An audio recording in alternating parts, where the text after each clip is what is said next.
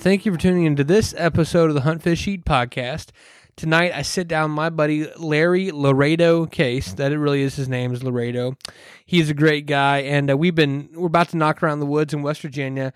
The last two weeks, you've listened to us talk about hunting with Ronnie Snediger, and um, Larry joined us on that. But Larry's very gracious and let me stay at his very uh, luxurious lodge, the Turkey Track Lodge, and he's also a great guy. Larry has a, a really deep background in law enforcement for the wildlife. So he was a conservation officer, worked for the DNR in West Virginia for I think plus more than thirty years.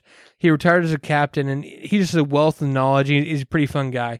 He was very gracious to host me out here to spend some time in West Virginia to hunt squirrels and bears and all sorts of cool things with him. So I hope you enjoy this conversation. Um, he's just a great guy, and I know you'll like him. He has a column called Guns and Cornbread, and you can find out more about it at gunsandcornbread.com. There's not much that's more southern than guns and cornbread. So um, he's just a great guy, and I hope you really enjoy uh, this episode and enjoy listening to Larry. What? Welcome to the Hunt Fish Eat podcast. Larry, you doing okay? Uh, no, I'm I'm all psyched out. I I can't talk. Um, no, we're good. You're good. Okay. Uh, and uh, Larry, I'm here with Larry Case in the infamous. Uh, what's the name of this lodge, Larry? You are in the luxurious Turkey Track Lodge in Sweet Springs, West Virginia. Okay. I, I know you've heard of that. It's in all the Eastman's, um, Uh, Peterson's Hunting Magazine. the big boys we call them. course. Petersons. Well, Petersons. Uh, let's face it, it's going downhill since Draper went over there. Okay. I mean, we're we're going to be honest here, Daniel. We can be honest here. Okay, Larry. we you gave me no pre instructions. I didn't, know. You just kicked me over the cliff. I did. I just I just hit record and we started talking. this guy just drove like what sixteen hours or something, I had total about fourteen, about fourteen hours, and Yeah, pulled into the yard at the Turkey Track Lodge in Sweet Springs, West Virginia, that's right. which is slightly remote. It's a little remote. I and, and I still haven't sent a smoke signal to let my let my wife know I arrived here, so I'm gonna do that here in a little bit. So, uh, but anyway, yes, you you've seen it at all the finer um, hunting uh, magazines, outdoor media, Mm-hmm. whatever. And can you describe the building we're sitting in here? Well, of course, it was built in the 30s. Okay. Uh, are we going to keep going with this? Meticulously hand built. yeah, yes, uh, chestnut logs. You know, a wild American chestnut. Well, you know, you know, you you told me it was not going to be good, and I showed up, and it's great, man. No, I, Okay. I I'm I'm very comfortable. Very comfortable. well, so. uh, good. Our staff has worked hard. we we reduced the rodent population by half. And, and we're we're hoping that's going to be good enough. hopefully it's a good start. Yeah, the staff being the three canines here, know, Bo, the big brown dog, Callie, the retired English pointer, and Dotsy, the cur dog, the squirrel dog, which you'll be seeing in action tomorrow. Gotcha. well, they seem to be napping pretty hard to get ready. Yeah, ready it's it's a tough life here if you're a dog. Yeah, it I- really is. I can see that, man. They So- they fight over the remote what they're going to watch, but other than that, it's not bad. As I saying, I noticed you got a big couch in here. I assume that's solely for the dogs. Well, it is now. uh, you know, the idea was gathering around in hunt camp. We do have a large screen TV in there, Mhm. you know, Okay. and uh, just whatever about whatever you want to watch. We figured you outdoor guys would only watch outdoor channel related stuff. Something like that, you know. Um, I, I do enough of it. I don't know if I want to watch it every night on TV, but uh, I do enjoy it. So we're uh, I'm here in West Virginia with you, Larry, and um, we're gonna be doing some hunting the next couple days. Yes, sir. Um, my my journey to get here was arduous and treacherous. I uh, I stayed in St. Louis last night, and then uh, about 45 minutes outside of St. Louis, I, I blew a tire. Cool. So in Illinois, so I had to find a nice tire shop, and I drive an all-wheel drive Subaru, um, which means when you when one goes out, you got to replace all four, um, because they they all you know they all wear at the same level, uh, yeah. and so you know I don't know if this is a racket by tire shops. Um, I'd say it is. and Subaru's in on it, or um, you know, and I, tried to haggle with the guy a little bit. So, oh, come on, man, you know, and he gave me some number of, of how low the tire was. He said he couldn't do it. So, uh, four new shoes later, I was back on the road, man. And, Yeah, uh, probably only maxed one of your cards out, oh, right? man, Huh? it wasn't it wasn't too bad. Well, and it was funny. I, I said, well, hey, why you got it? Can you do an oil change? I'm three thousand miles past that, so it kind of. I'm like, well, I'm here anyway. You know? Yeah. Um, but uh, I made it here. Made it here a couple hours later than anticipated. But um, I'm here. So um, I'm excited. I think you got to turn the camera. Larry is now taking a selfie with me, and And um, uh, boy, I'm really good at that, right? yeah, that's right, man. So um, to, to commemorate this wonderful, wonderful event. Yeah, yeah. I'm sure this is going to be. Well, by tomorrow we'll be up in the tens of thousands of Yep. hits on this, right? Hundred percent, man. Both of our Instagrams gonna be blowing up. So Okay, I'll try to behave, Daniel. it's hard. no, it's, so, uh, uh, what do you want to talk about, dude? Man, that's a good question. So, um, we were kind of talking a little bit earlier about uh, the dream in West Virginia or the, the property you want to own up here, The hunting camp the dream. hunting camp dream. Okay. Uh, I can only speak for myself, but I think this is a common uh, dream, if you will. Every, what everybody's looking for. I've certainly looked for it, and I have. A, it's kind of a joke to me now.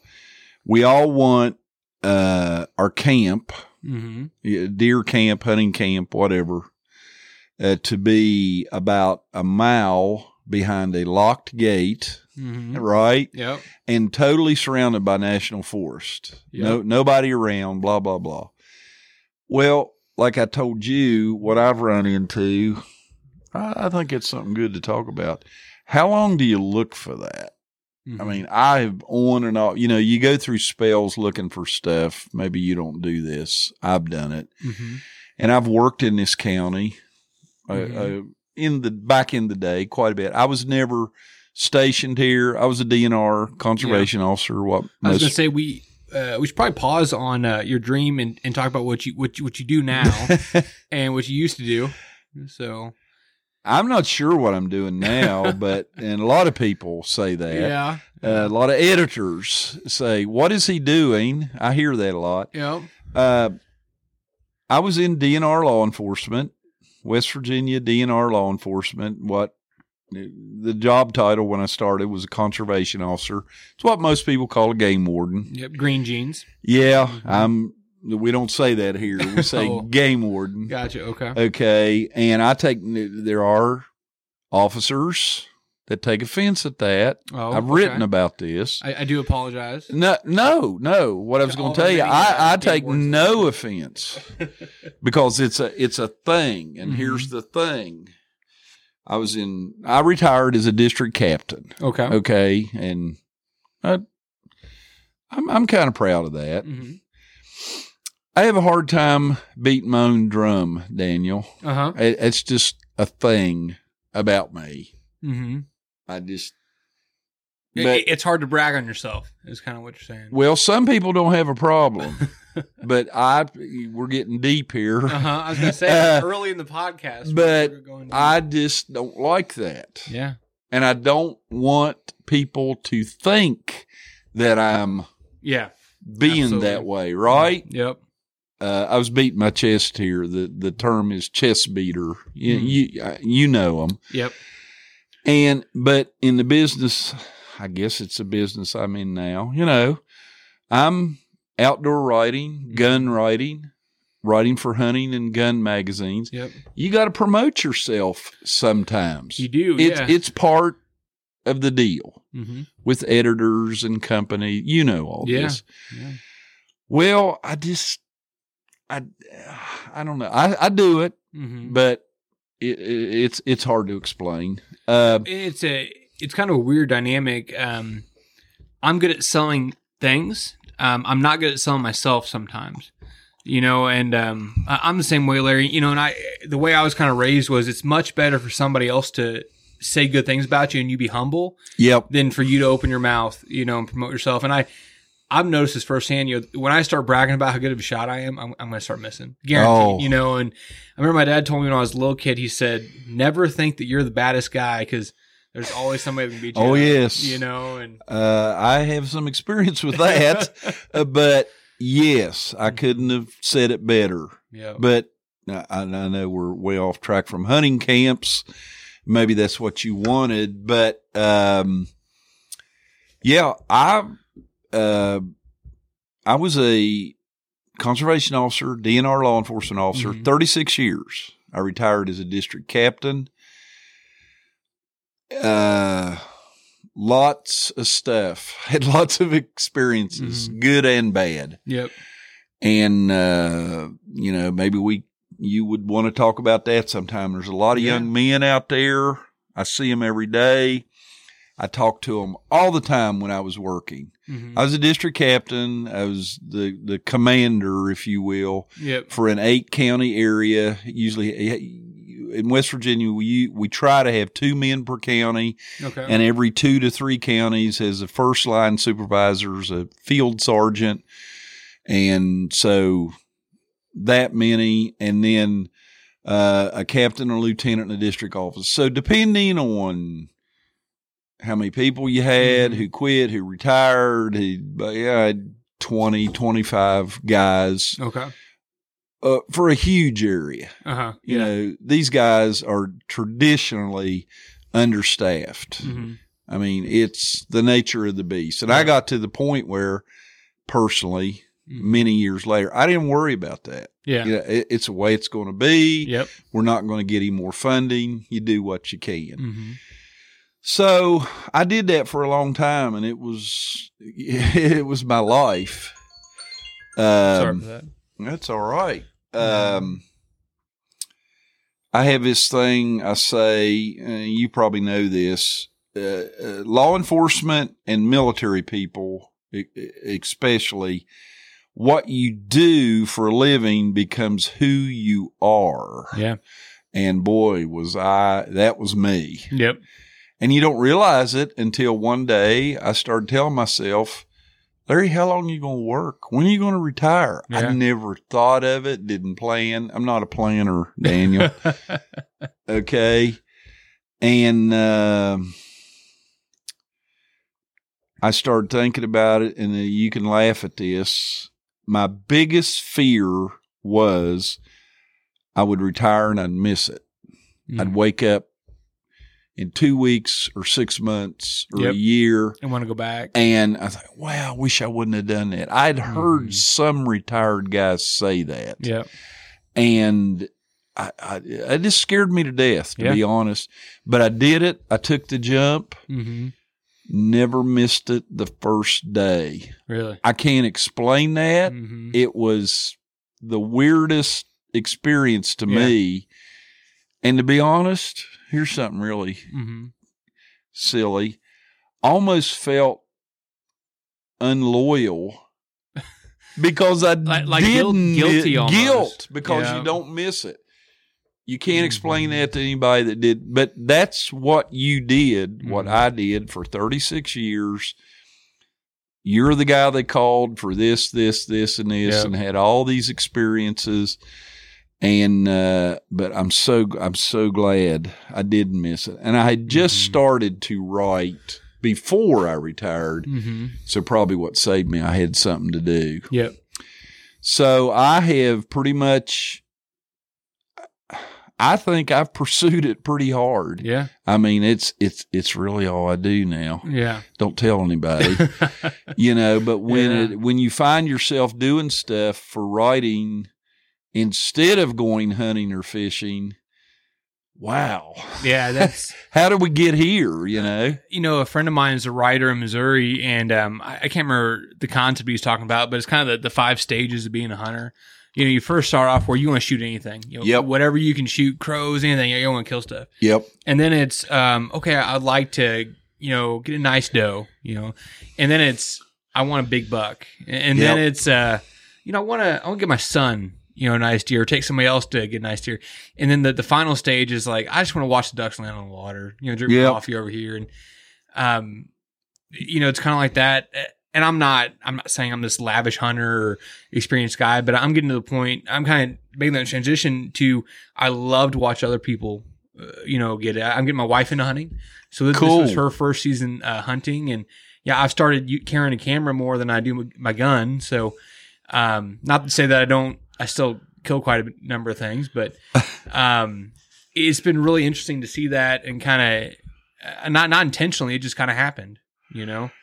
And um, I know what you mean that that that shift, transition. Yeah, I do that a lot with the camera now. Mhm. I don't know why anybody would be interested in this, but uh, I find myself your your your buddy, and there, there's this. Let's talk about this. There's this whole realm when you're doing this. Mm-hmm. Your buddies think, well, you you just Oh man, you got the dream job Oh, all I see is you here and there, and all you do is hunt, and and you you're shooting all these guns. No. Yeah, I, I know you've been there. Yeah, I was gonna say if we want to we want to bust some myths tonight, Larry.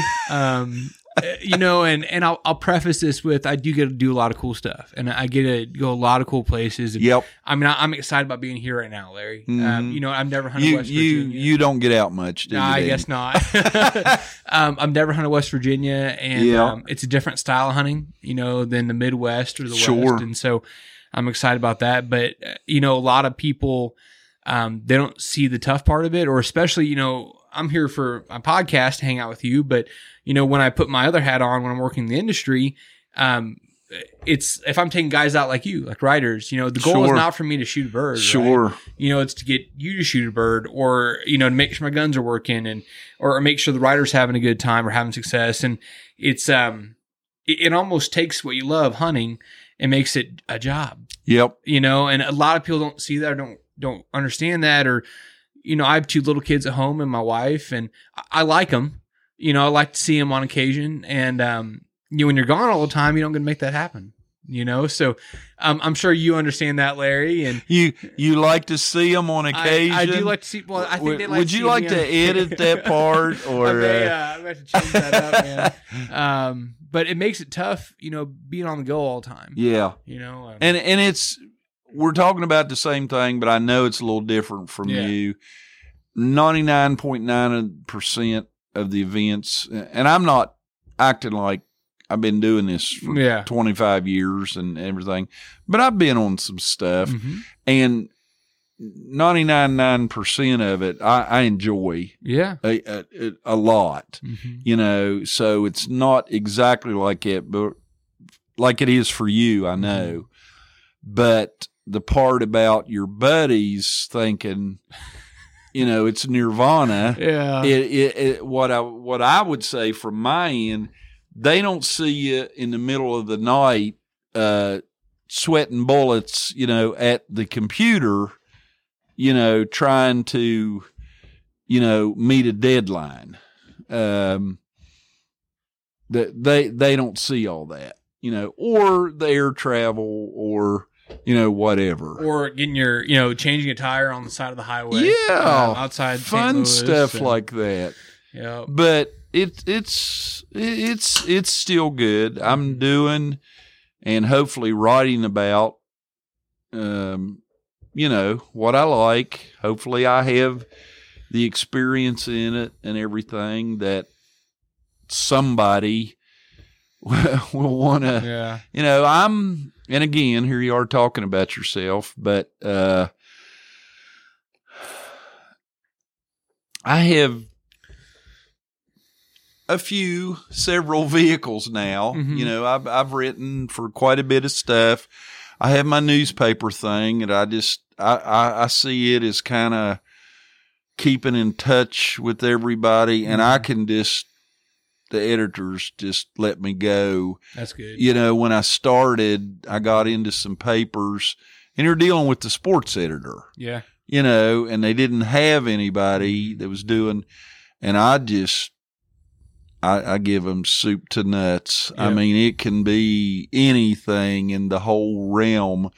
And, uh, I don't think they knew what to do with it. So they just print it, you know Yeah. but I get nice responses from people.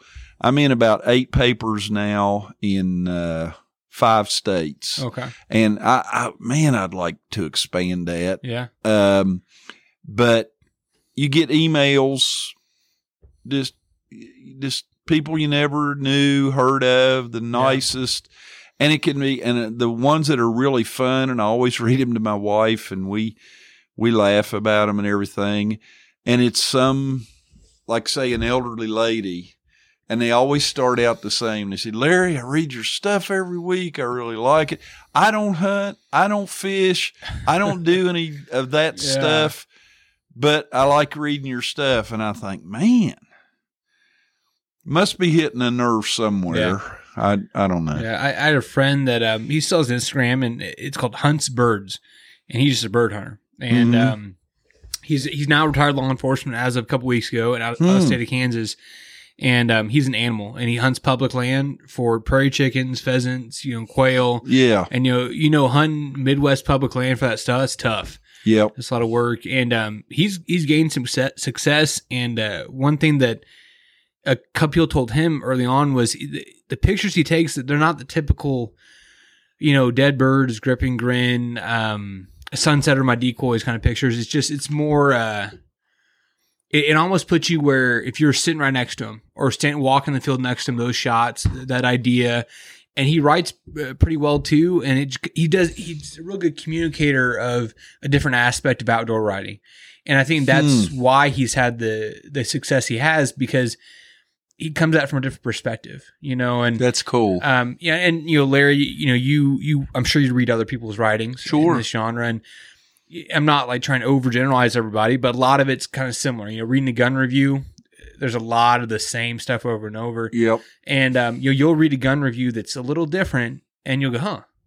You know, and it, it jumps out to you a lot more, and you remember that product because it was just different than all the other Right. you know gun reviews out there and so um that I, I think that's one reason you resonate with people is is you're not your writing is not hey i went up to colorado and killed this giant bull isn't it awesome i love colorado yeah. you know your, your writing is whatever you'd be writing about whether it's outdoor writing or sports or whatever Mhm. it's genuine and personable you know the, Yeah. the name of your column column is guns and cornbread Yeah. you know Yeah. the- you know it's it, it's relatable Yeah, well, thanks for saying that. I just, I, I don't know how to do it, but just let it fly. yep That that's kind of what I do, I think, and people must like that.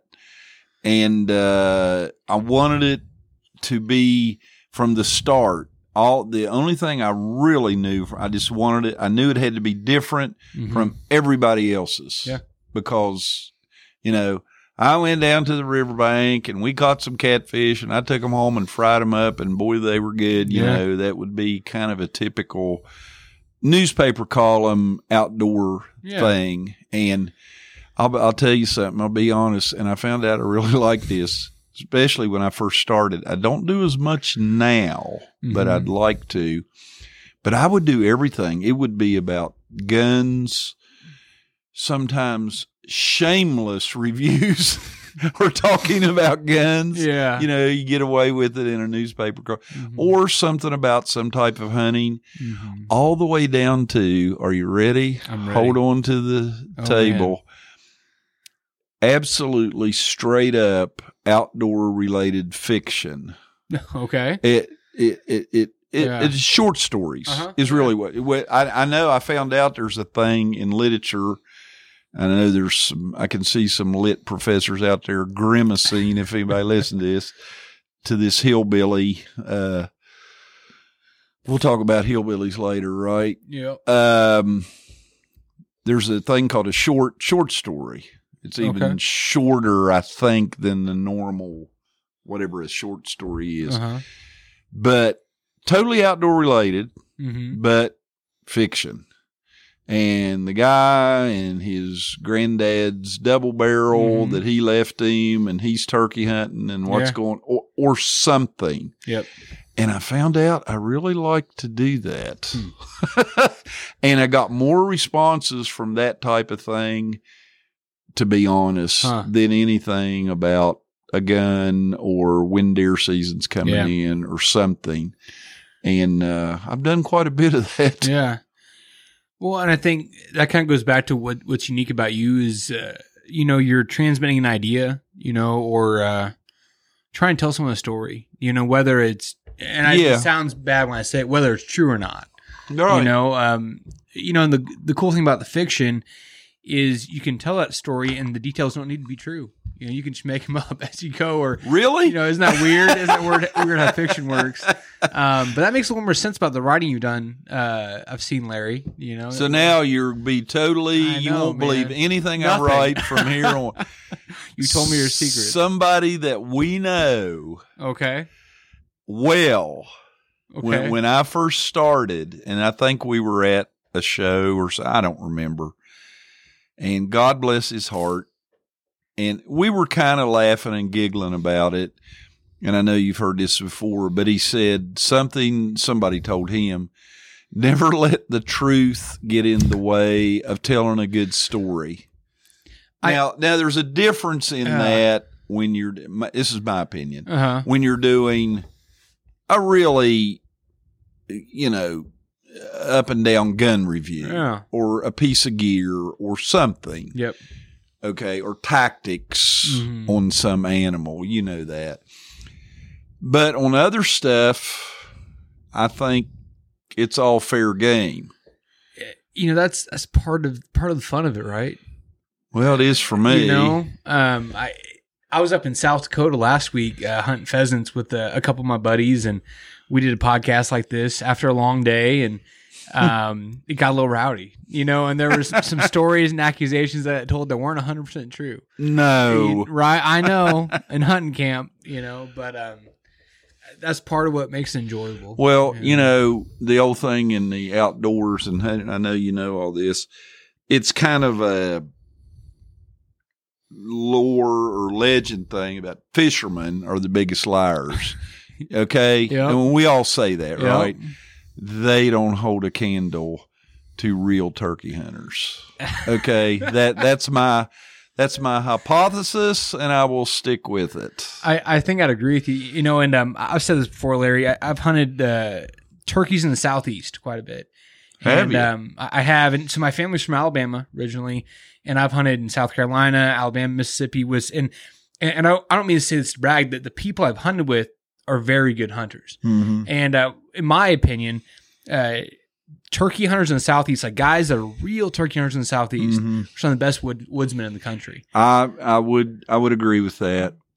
and it's um you know and i was i was talking to a friend of mine in alabama about this so um in alabama you can have five turkeys in the spring kill five male birds in the spring Yep. kansas on the eastern side of the state you can kill one and if you go to the western side of the state you can kill a second one you know most states it's one or two maybe three birds Yep. you know um you know and and, and so the five turkey limit in, in alabama what, what it does is not a lot of guys kill five turkeys but you know, in Kansas, guy rolls out, kills that one tom, he's done for the season. Yeah. You know, I mean, he may take somebody else out, but he doesn't really have an incentive to keep going out and find turkeys. If you got five turkeys you can kill, I mean, you can you can hunt every morning the whole season. Sure. You know, and so it, and I think time spent in the woods, time spent chasing birds, it just um yeah.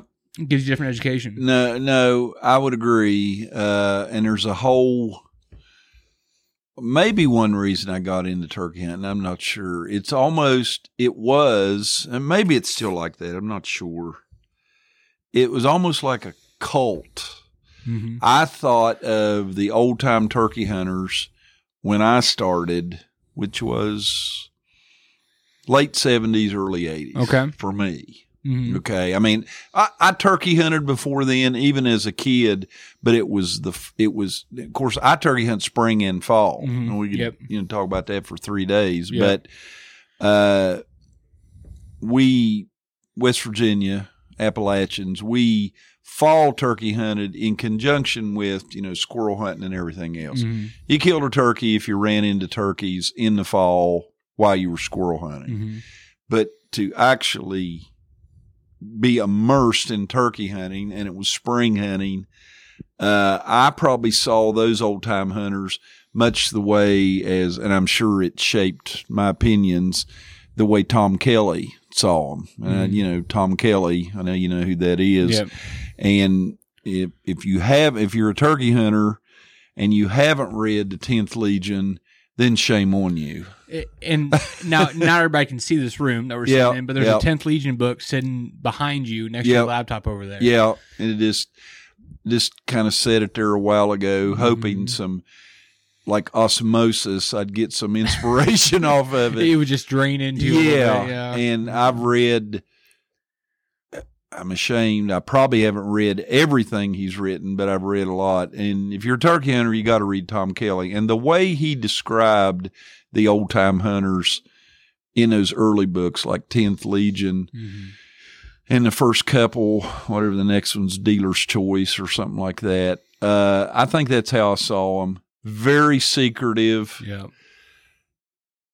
a curmudgeon like attitude, if you will. Probably wouldn't share anything with you. Yep. Okay. And that's why I said they're true, hardened, dyed in the wool turkey hunters, the biggest liars that Yeah. ever was. I, I've done it and I- I intend to do it more. You know, running into those guys in the woods, if you don't know them, they're if they talk to you, that's the first Yeah. part. They're more likely to give you incorrect information Really? than they are to give you any sort of helpful information. I, I, I was down in uh, the Coosa Wildlife area. I think it's one of WMA's down in Alabama with, with another buddy of mine, and we struck out. We seen a couple hens that morning. I saw one Jake that I could have had a shot on, but the problem was my friend was in between me and that Jake. So for his sake, I decided not to shoot next to him yeah. um because I'm a nice guy like that. But uh, Now you wish you had. right, I was gonna say, you know, it was a long day. We're, you know, we're we're kidding.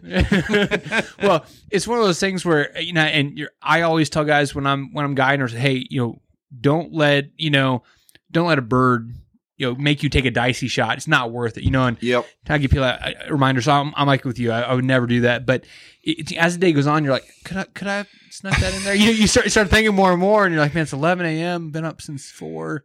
Oh, Oh, man, How, you how know? about if it's the end of the third week Oh man, in a in a four week season, and you are so tired and grouchy and wore out, you think maybe I could have took, Exactly. but no, You know, and I wouldn't have been happy with Jake, but I would have been a lot happier than sitting right yeah, here. yeah, you know? yeah. So uh, turkey hunters know Yeah. what we're talking about. Yeah. Okay, so we'll get back to the episode in just a second, but I want to talk um, briefly about my sponsor, Walton's Inc. Um, like I said earlier in the at the beginning of the episode, they make a lot of cool stuff, make a lot of great stuff, everything but the meat. Um, they sell seasonings, cures, um, equipment, grinders, sous vide, you know, a lot of crazy stuff. Um, dehydrators, slicers, everything. And what I love about Walton's is it's all quality equipment. So I can send my friends there and they buy good stuff and I know it's going to work. I know there's not going to be a problem with it. And um, I personally know I can take the stuff on trips with me. I can cook with it. I can do everything with it and I'm not going to have issues. And that's, that's a big deal to me. You know, if I'm going to buy a grinder or buy, you know, a slicer, I want to make sure it works and all Walton stuff is great. Also, um, you know, guys know I love to cook, obviously, and they kind of take a lot of the, the hassle or the tough part out of um, spice mixes. They make a ton of spice mixes from you know jerky seasonings to like I said cures. You guys know how much I love hams. Um, they make a lot of good options. You know baking cures. They make spice mixes for fajitas, everything. And what I love about it is you can just pop open that package, throw it in with the meat or whatever you're cooking, and you're good to go. Make sure you check out Walton's Inc. at waltonsinc.com. They're also on Facebook, Instagram, Walton's Inc. Make sure you check them out. Okay, let's get back to it.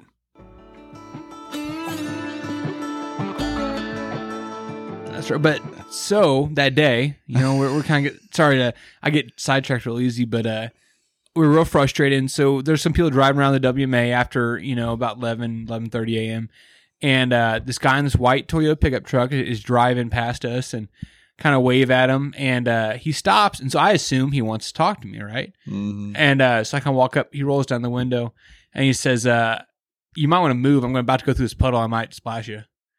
And then No rolls his window back up, keeps going. Man, I was just like, "Well, at least he didn't splash me." And I ran into another hunter. I was talking to him a little bit, and uh, he goes, "Oh yeah, there's this guy. I can't remember what his name was, but you know, he goes, "Oh, there's so and so. He's been hunting these woods forever, and uh, you know, he'll never tell you what he did." And Mhm. and the guy was like, you know, that guy's a straight killer. He gets his five birds every year usually. And I said, does he drive a white Toyota? He goes, yeah, he does. yeah, I go, yeah. "Okay." I met him. I think I, was, I think I it wasn't to Tom him. Kelly, was it? No, I hope not. Right? Hope not, but Uh, um, but yeah, that's them. And you know, that's just interesting to me because that, uh, I get off track here. That is not like, if you will, the thing now. yeah, We're all, and, and I believe this, we're all supposed to be helping each other and mentoring people. yeah, And you're Yeah. with me. The Yeah. whole three R regimen, which Yeah. are very, we're recruiting new hunters, which we need to do and we got to do. And we, we can talk about that later. But I just think, I, I'm not describing it very well. I just think it's interesting and it's fun that there are people like that. I do too. Now, there's a lot less of those guys hmm that there are Yeah, you know, because we they're like dogs; they don't live long enough. Yep. You know, and uh, there's not as many of those around. But God bless them. I just, I just, I just think they're funny and interesting, and Mhm. you know, we we both, I'm sure, have a lot of stories about those those those kind of people. Well, and, and, and those kind of people, you know, and the reason I, I started doing this podcast is I wanted to capture some of that, you know, and record it uh, kind of selfishly for my information, you know, so I can go Mhm. back and listen to it or you get somebody to tell all their secrets, you know, and so then I can know those You, things. you had a lot of luck with that. Not not so far. Um, I'm a couple episodes in, so I'm hoping soon. But uh, no, and um, but I personally, you know, I'm an adult onset hunter. So my dad didn't hunt or didn't take me hunting, um, and so I've kind of had to figure it out. And um, really? yeah, it's it's interesting. When when did you start? so the first animal I ever killed was, was I was 16. Killed some doves with with a buddy of mine, and so a buddy of mine in Kansas, we went and got our hunter safety course. Yeah, And I somehow convinced my parents to let me go in the woods with a shotgun without adult supervision. And those uh, were the days. the right, um, not too long ago either. So, um, but we went on a dove hunt. Um, I got peppered for the first time on that dove hunt. Um, it was it was a good time. a, a rite of passage. It has to be, you know. I it was public land too, you know. Um, but I've now learned that's pretty much that's every time you go dove hunting on public land, man. Um, Uh, but let, let, let's say something because I Uh-huh. worry about the trolls because I get them on the I get them Yep. on the book of faces. yep, We're we're kidding around, we are. okay? And the reason I'm I interrupted you, I have to say that I was a DNR officer. Mhm. I investigated more hunting related shootings and and and deaths Yeah, than anybody I know. That is not a brag. Yeah. That is just I was just there. hmm I was there at that time, and we had. I saw a lot of death, yeah. but we're kidding around. We are Okay. We are knowing, and uh, you know, I kind of just ignore those people. I try to, you know, but it, you do have to mention it sometimes. And um, thank you for for for doing that. well, I there, just but- I don't want you to get too much of No. because I'm having Mhm. fun, and you and I are sitting here looking at each other, and we Yeah. know we're kidding. yeah, I don't want the guy at home. Well, they're advocating shooting each other, right? shooting, and that's not a good hunter safety. And I'm like, really? yeah, I've taught nine million kids hunter safety. Uh, well, maybe eight million. it didn't didn't cover that part. Uh, there. yeah, right. Yeah. Um, here's a good example about the trolls. Yeah. Just aside, you've been there. Yep.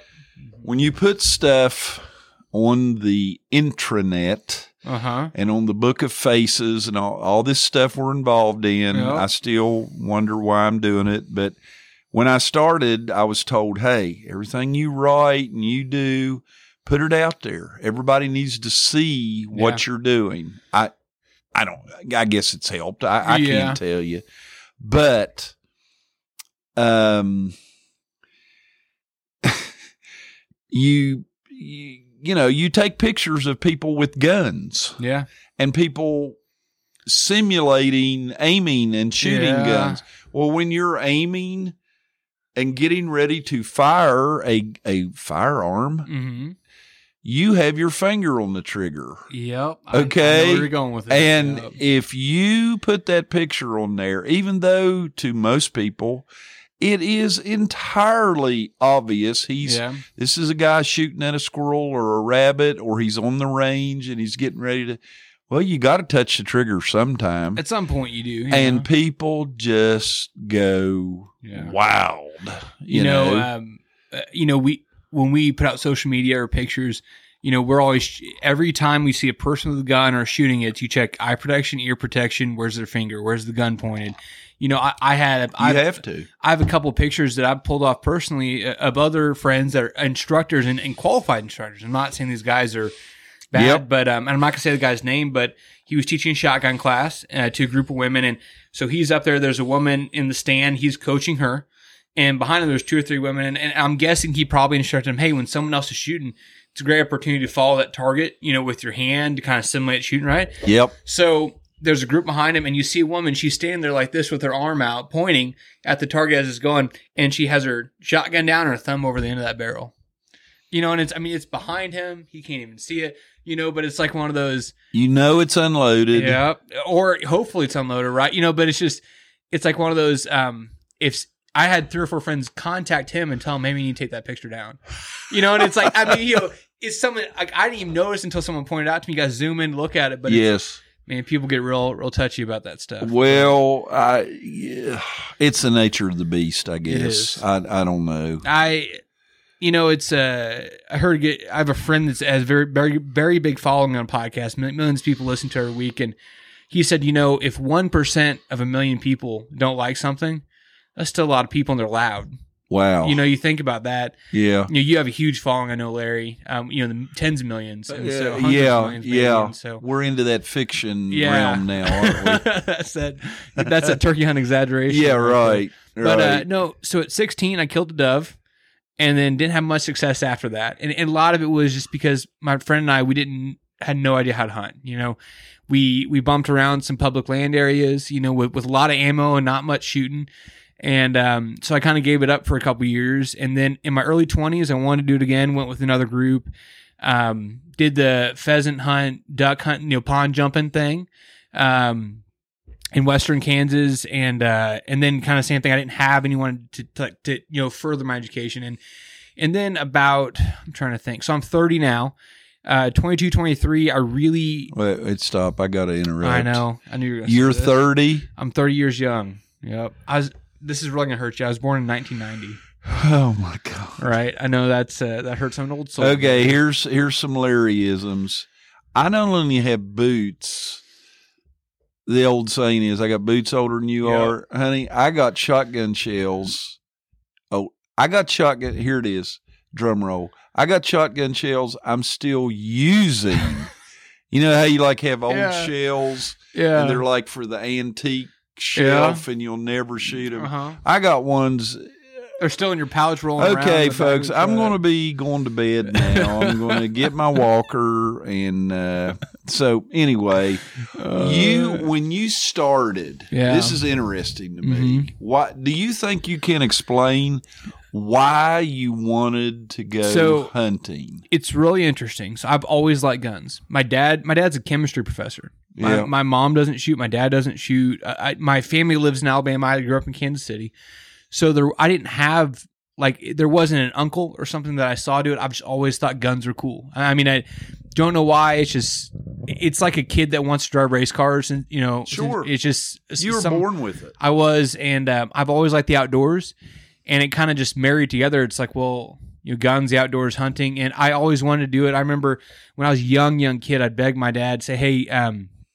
you know, can you take, you know, can you get somebody to take me out deer hunting? You know, can you, um, one of your friends take me out deer hunting? You know, and it's just that wasn't a world he was in, and so, and I, I mean, you know, he had no idea how to how to get me started doing that. We we went to an indoor shooting range with a BB gun one time. Mhm. That was what you know because that's safe. You know, I grew up in the city. You know, it's not really Right. safe to shoot squirrels in the backyard. And um, so your love of interesting Yeah. guns got you into hunting. yeah, I think so. And um, once I started hunting, really hunting, like at some early twenties, um, it just kind of I got the bug, man. And um, what I tell people is, you know, I didn't grow up hunting, and so I'm trying to make up for it now. Um, and I just if I can hunt, I'm hunting. So Good for you. Oh. That, that's just that's interesting to me, and It's- all it's the weird. things we're doing now. Uh, we're going to go see Michaela Scott tomorrow. Excited about that, A yeah. lot, lot of people know her, and she's turning and burning, do a lot of things. And I'll just say this real quick: getting people into hunting.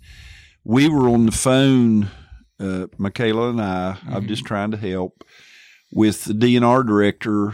The director of the Department of Natural Resources in West Virginia is uh, Stephen McDaniel, Okay. And I think he's the best. He's the best director I remember. I served under a lot of directors. Yeah. They're probably all mad at me now, but they were mad at me when I was working. So Yeah. um, I'm kind of kidding there. But he's done so much. Mhm. And Michaela has this big, bright idea. There's organizations all around the country within the state, and I know you know this. And it's kind of a the organization exists to get kids, young people, into hunting and shooting. Mhm. Michaela's traveled a lot. She's seen this. Yep. Well, of course, West Virginia don't have one. Yep. She's going to start one in West Virginia. We were on the phone today with Director McDaniel, and he, I was so pleased. He, he just more or less told her he was going to do whatever he could to Yeah. help her make that happen. Mhm. And, uh, that thing didn't exist when I came along. Yep. It was a thing. This is how I saw it Mhm. your dad hunted and you just went Yep. it it was it was a real natural thing i guess you Mhm. didn't come from that Yep. environment and we're all different of course as west virginia we're one of the last great strongholds we do have a lot of Mhm. hunters Yep. here and you just you just went and uh i like you said i use that term all the time the bug bit you Uh-huh. that has to happen. Yep. There's something that I don't think any of us really understand. Mhm. It either bites you or it doesn't. Yep. And it certainly bit me Mhm. at a very early age. You know, I was on the riverbank with a BB gun shooting hornets and bugs Mhm. and, you know, whatever. And it was just an easy graduation Yeah. you know, right up the line. And if my in the early days, if my dad, if he went on some hunting trip and I couldn't go, I mean, brother, it was the end of the world. Yeah. Yep. Okay, I can remember that, Mhm. and um, that's how I started. Now, let's. And I was a little encouraged. You said you kind of started, you got out of it for a few years, Mhm. and you came back. Yeah. And that to me, and I've heard that before Mhm. and people say they'll come back and I, and just personal experience my son jesse you know Mhm. i drug him out there when he was if i would tell you and show you some of the places i took him and hikes that we made Mhm. with a little i mean a little kid i mean Yeah. i probably uh DHHR should have probably come and you know confiscated my Yeah. kid for a while, you Uh-huh. know. And I and I'm gonna say this about getting kids hunting and everything. Turkey hunting, well, spring or fall, but spring, running and gunning type hunting. One of the worst things you can do to a young kid. And there's Mhm. gonna be people out there just foaming at the mouth. Yeah. But I'm telling you, it the way I did it, Mhm. you walk God knows how long in the dark, get over here, sit down. Yep. You sit down at the base of this tree and don't move. Don't make a noise. Nothing. This is a little kid. now, Daniel, I'm I have a lot of anguish about this, Yeah. okay? A lot of guilt, uh huh. if you will, Jesse, if you ever hear this. And I've tried to explain that to him. He says, Oh, Dad, I didn't see it that way. But, you know, he didn't want to get up early. Yeah. Sit there and be still is torture. hmm Okay. Now we're going tomorrow on a thing that I've said many times is the best way there is to introduce a young or any hunter. hmm I, I'm I want to talk more about and get bigger on this thing of starting. There's adults that Yeah. want to become hunters, Yeah. and we need those desperately to add to our ranks. Mhm. I think. Absolutely, okay. Yeah. For a kid, especially squirrel hunting and squirrel hunting with a dog. Okay. It's social. You Yeah. walk through the woods. You don't have to be quiet. Mhm. That kid can run and throw sticks and swing on grapevines.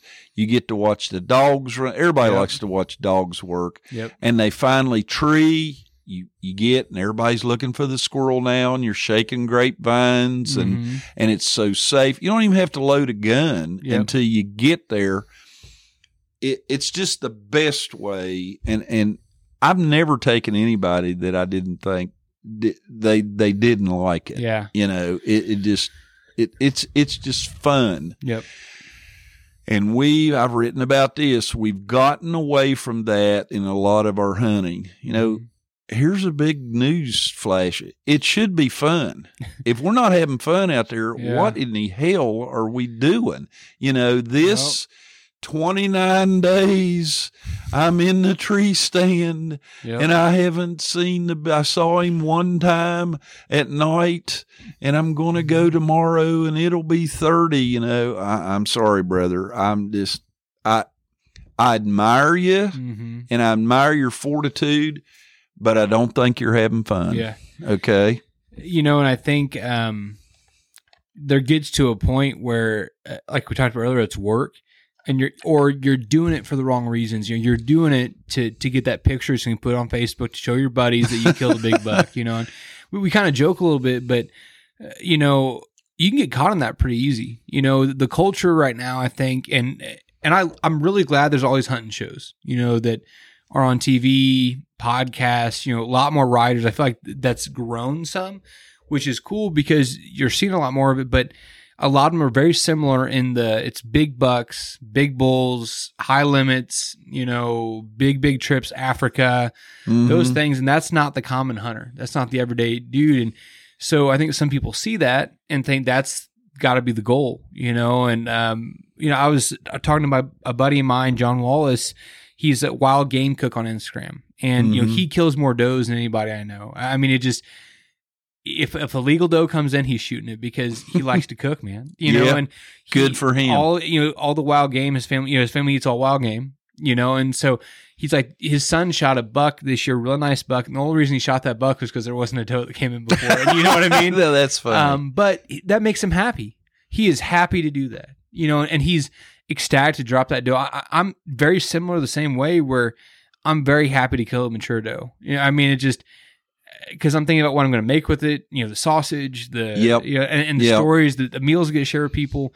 You know, and I think um, that's what makes me happy, or that's one real big aspect I like about hunting. So it's like I think if if you let people steal your joy there, you know, you're you're grinding, you're pushing to get that big buck. You know, if that's not what Mhm. you want, you know, if you're doing that because you think that's what you're supposed to be doing, or someone's told you that's that's the goal, it's like, Somebody why are you doing it? has somehow influenced you that that now look, there's big buck hunters out there. They're probably wincing right I now. gonna say, I just, I, I love that you love that. I want you to do your Yep. thing. Okay.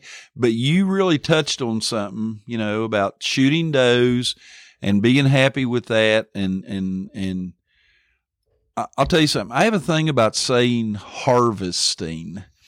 When harvesting became in vogue, I was one of the real rednecks that like, what is it? That's been several years Yeah. ago. I'm like, what? Oh, this is West Virginia.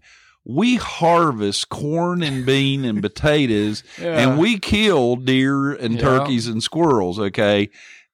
I don't think anybody cares about that, but, Yeah. I'm really getting on a sidetrack here, Daniel. But there's a thing in this whole in the outdoor industry and in hunting in general. I'm afraid about 89% of us are afraid to say kill. you know, and I I know exactly what you're talking about. Um, and I, I the idea because I've kind of got tried to get to the root of that Yes. the harvest and i so like i said you know my goal with hunting is is i want to provide meat for my friends and family. You know, Yes. to me uh, like this year the the first uh, deer i killed i didn't post a picture of the dead deer. I posted a picture of the meat that i uh, when i dressed it out. And i said this is my trophy. And i, I kind of tried to make a statement about it where it's like hey that was my goal. You know was to get meat and i got some good meat and i'm really excited about that. But it's almost um I I don't want to get too political with this, but I- it's I like you can almost go too far where you're you want to be so sensitive and man, you know, we really need to not talk about killing big bucks. It's only about harvesting animals and it's like and I I think what I want to say and I, kind of I don't know if I said it directly earlier, but it's, it's what makes you happy or wh- what you want to do. You know, if you want to go kill big bucks, if that is your what makes you tick, cool. You know, yes, go do it. go do it. But I what I hate is just that I feel like a lot of get, people get pushed to do that when that may not be what makes them happy. Well, know? yeah, all right. I believe it or not, I want, even though I was a game warden, I want people to be happy. Yeah. But two, there, there's two things here we're talking about. Number Yeah. one, you brought up the thing about killing does, and I love that. And you're, I, I, I'm not going to be able to articulate it, but you're hunting. Yep. You're out there pursuing Yeah. and and taking the game, and it's got nothing to do with horns. I like to liken back to as far back, but you don't have to go back as far as the mountain men. Yeah. But in the whatever the early days are, many years ago, people hunted to get something to eat. You know, Yeah. you know, Yeah. if a nice buck walked by, they shoot it just as they would that doe. You know, Mhm. or a turkey or a squirrel. Yep. I, I like the idea of, and this is a game warden talking, when they just went hunting. Yeah. They didn't say they were going deer hunting, squirrel hunting. Mm-hmm. You know what I'm saying. Yeah. the turkey flew up, they shot it, you know. Yeah. And I know we have game laws and seasons. Don't you don't have to give me that speech. Yeah. But there was just something about that that in, intrigued me. You know, and um, uh, you know, to me, it's it's the pursuit of game. You know, Yeah. it's the Yeah. what really I think what got me hooked in hunting is the mind game. You know, where it's uh, you're trying to figure an animal out. You know, Yes. or you know, and, and I think that's some the des- tactics. Correct. Yeah, and like I think that's some of the tactic with, or some of the desire for people that want to kill mature animals is it's much harder to pattern a mature animal and get him to do something stupid than it is, you know, a younger animal. I mean, we've all seen fawns stand there looking at you in a deer stand. You're sitting there, Sure. you know, a ten point buck ain't gonna do that, Right. You know, um, hmm you know, same thing with turkeys. It's like well, I really like turkey hunting, and I think what I like about it is they're hard to figure out birds. You know, they Yeah. they have small little brains, but somehow um, they can frustrate you. You know, uh, a, good story of mine, a buddy of mine has, and he was there's this one turkey he was hunting, and it's kind of at the fork of these of these uh, two creeks, kind of came together, and so there's three ways water can go essentially. Yeah. So, and there's a little point in the middle, uh, kind of middle of all this. So he, there's a bird that was roosting in a tree up there, right? So he gets in, in there on the west side one day, and he's like, "Okay, I think this bird's gonna pitch over here." Well, the bird pitches to the east side, right? So next morning he's in the east side. That bird pitches to the west side, right? So he's like, "Okay, let me think about this. I think I'm gonna go back to the west side tomorrow." Well, that bird pitches to the south. Okay, you know where I'm going with this. So. And, and, I, and I, this is a long time ago, Larry, and I don't know how legal this was, but uh, he said the the fifth morning he ended up in the water in waders and just shot that bird in the air because he said, "I don't care where it's going, I'm going to shoot Be, it." because he deserved it. That's right. Yes. and he worked for it, man. You know, but um, like that, I could see myself. You know, I, I've had those frustrations where right. you know you think, okay, I got it today. This, he's going to do this, and then he doesn't do that. You know, and it's it's almost. You know, when you kill that bird, there's almost a little bit of sadness because the game's over. Yeah. You know, um, and and that relates. You know, I brought up the the K word. yep, That it, that's just interesting to me. yeah, We most of us have a hard time saying that, and it's almost like it's it's not cool or something, Mhm. but it's what we do. yeah, So taking a life, man. hunting involves killing. Mm-hmm. But in today's world, that's become, you know, that's something that's very hard to talk about. I don't have any explanation for it. Yeah. I, I don't, I've, I've tried to write about it, but, uh, it, it, and, and you're, you're bringing new people on. How do you talk to a kid about that? You Mhm. know, a young hunter. Yeah. Some people don't like kid. Um, but some young people just want to do it Yeah, right first drop out of the hat and some don't. Yeah. I- it, it, it's very personal. you know, um, and it's interesting too. I I was hunting a couple years ago in Cheyenne Bottoms out in western Kansas, and we were doing a little bird hunting, and uh, there was a young man with us. Nine or ten or eleven, somewhere in there. Just one of his first trips hunting, and uh, we'd shot a quail and it wasn't quite dead, and so uh, some guy had taken out a game pouch and laid it on the tailgate, and so I see it. It's kind of his head popped up, you know, it's still looking Mhm. around, and so I'm walking over there to, you know, in its life and kill it. And um, before I get there, the young man Easton picks it up. I said, "Hey man, uh, do you want me to? You do want me to kill that for you?" I, I'm like, I'm thinking, I, I can't tell this, tw- you know, kid how to. He may not want to do it. right, yeah, you know, and I'm like, I don't want to put that on him. You know, it's not my son. You know, and I'm like, I just. I, Sure. and he goes, "I was wringing its neck, right?" And I was like, well, "Yeah." and he, without like, he didn't grimace. He was just like, took it, pulled his head, and and it was like, I, I don't think he enjoyed it. I don't, I don't want to say that, you know, right. Right. it, it was like to him, he grew up on a farm, and I didn't know that before.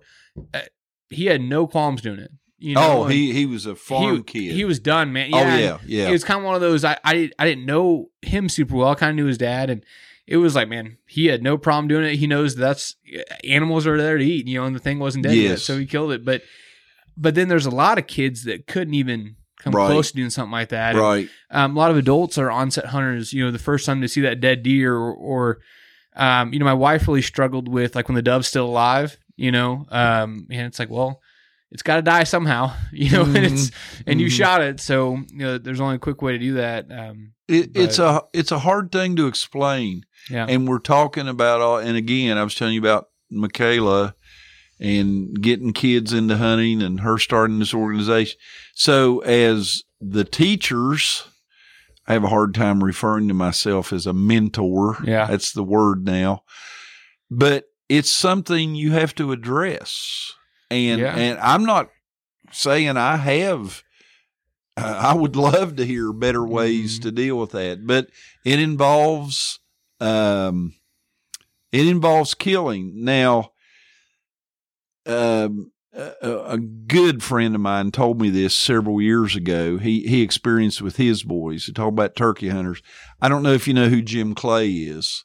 He was I one of the know. original. He was in the league back in the day with the call makers. He had perfection calls. If you ever heard of them, he's still he's still making calls in his Okay. home. He's he made turkey calls for a living for probably thirty Huh. years. okay, Jim Clay, fantastic turkey hunter. He's hunted Mhm. turkeys all over the blah blah blah. He actually traveled on the road back in the day when these guys were going and setting up their tables with like Hmm. Ben Lee and you Yeah. know he was the first. I always loved this story. He was the first one, I think. You know when the diaphragm calls came out, it was real Mhm. popular, and uh, boy, they had some some. Um, yeah, boy, don't you love it when that I happens say, in the I- middle I- I shoulda- of the podcast? should have told you. I, I didn't realize you're that famous. You know, you're getting calls. Yeah, right. That's the guy we're going hunting with tomorrow, which I should have took the call. yeah, Um, he'll understand. d- yeah, right. Uh, uh, Jim Clay, and he's on the road with Ben Lee, Okay. you know, a legend. Uh huh. and they're they're each selling their individual calls. Uh, Clay, the the tape on diaphragm calls. hmm I'm sure he was the first one to have colored, as in red, blue, green. That's how he Mhm. distinguished some of his calls. Yeah. Uh, tape on the calls. Everybody else was white back in the day Yeah.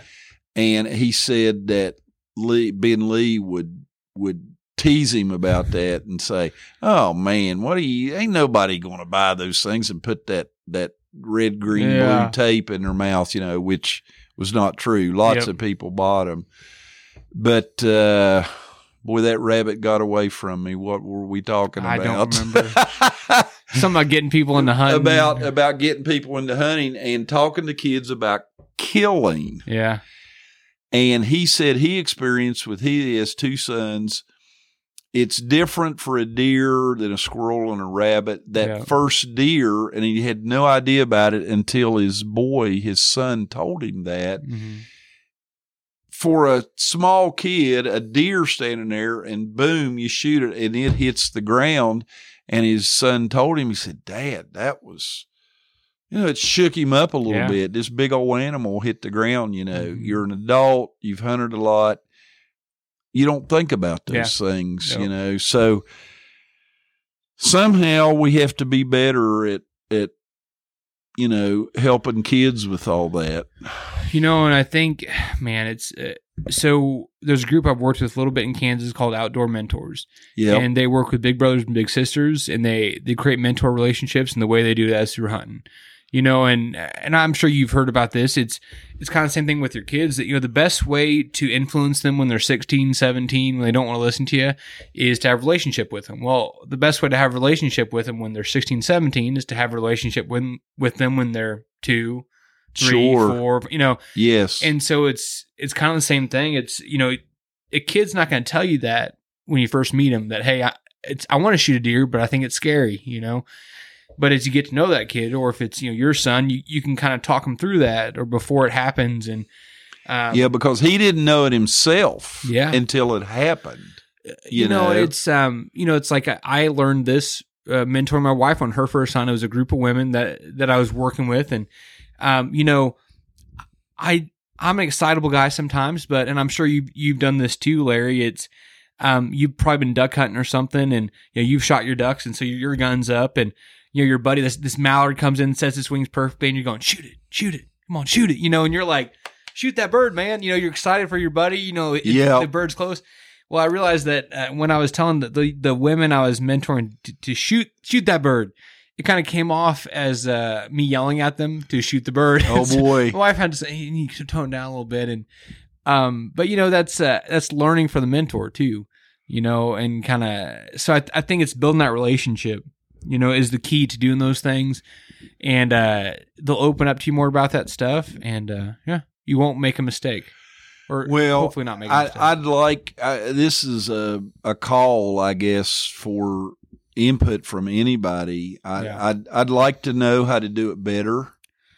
I, I Yeah. don't claim to be an expert on any of this. no, You know, I I truthfully have done quite a bit. Mhm. You know, but um, you know that there there's some things. Uh, again, taking game is very personal. Yeah. And I don't think uh, most of us, we all don't exactly see it the same way. Yeah. And and it's not explaining it very no, well. it's it's a personal thing. It's a personal pursuit and endeavor, and uh, you know you're going to mentor me tomorrow to kill. You said as a world record squirrel or two, um, so I'm, I'm going to hold you to that, Larry. yeah. Um, but uh, I think we got a we got a lot to get done before tomorrow morning, and uh, do a little bit of relaxing and uh, petting these dogs. So I think it's a good note to end on. If you're okay with that. Well, I hope you can use this. It was a long way around the mulberry Yeah. bush, but uh, uh, yes, Well, I, I enjoyed it. I'll And I'm see. I'll see. Real, really, really glad you're here, dude. Hey, thank you, Larry. Thanks for having me, man. I'm excited about it. Yes, sir. I really hope you enjoyed that episode. Larry's a cool guy and he's very gracious to have me out here. So make sure you check out gunsandcornbread.com. You can read all the stuff he writes, and he writes in a couple different magazines. So look for Larry Case. If you like this episode, please share it with your friends and family. Also, if you could review us on iTunes uh, or wh- whichever uh, podcast thing you listen to, if you could review us there. Also, please like and follow us on Facebook at Hunt Fish Eat Podcast. Follow us on Instagram at Hunt Fish Eat Podcast. If you could subscribe to the podcast, whether it's on iTunes, Stitcher, Spotify, wherever you listen, please subscribe so you don't ever miss an episode. Also, if you want to go on awesome trips with me, go hunting, or let me cook you some wild game, the way to have an opportunity to do that is to support the show via the Patreon. So if you go to patreon.com slash huntfisheat, there's a couple different levels you can jump on and support the show. Also some cool swag and all sorts of cool things. So patreon.com slash huntfisheat. Also, make sure you check out Walton's Inc. That's waltonsinc.com and clayshootingapparel.com.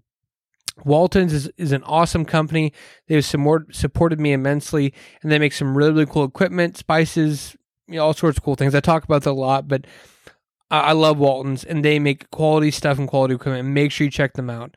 ClayShootingApparel.com, great company. And lastly, check out GunsAndCornbread.com. Larry Case does a ton of writing, has a ton of knowledge. I know you'll enjoy reading his articles as much as I do. GunsAndCornbread.com. Thank you, and we'll catch you on the next episode.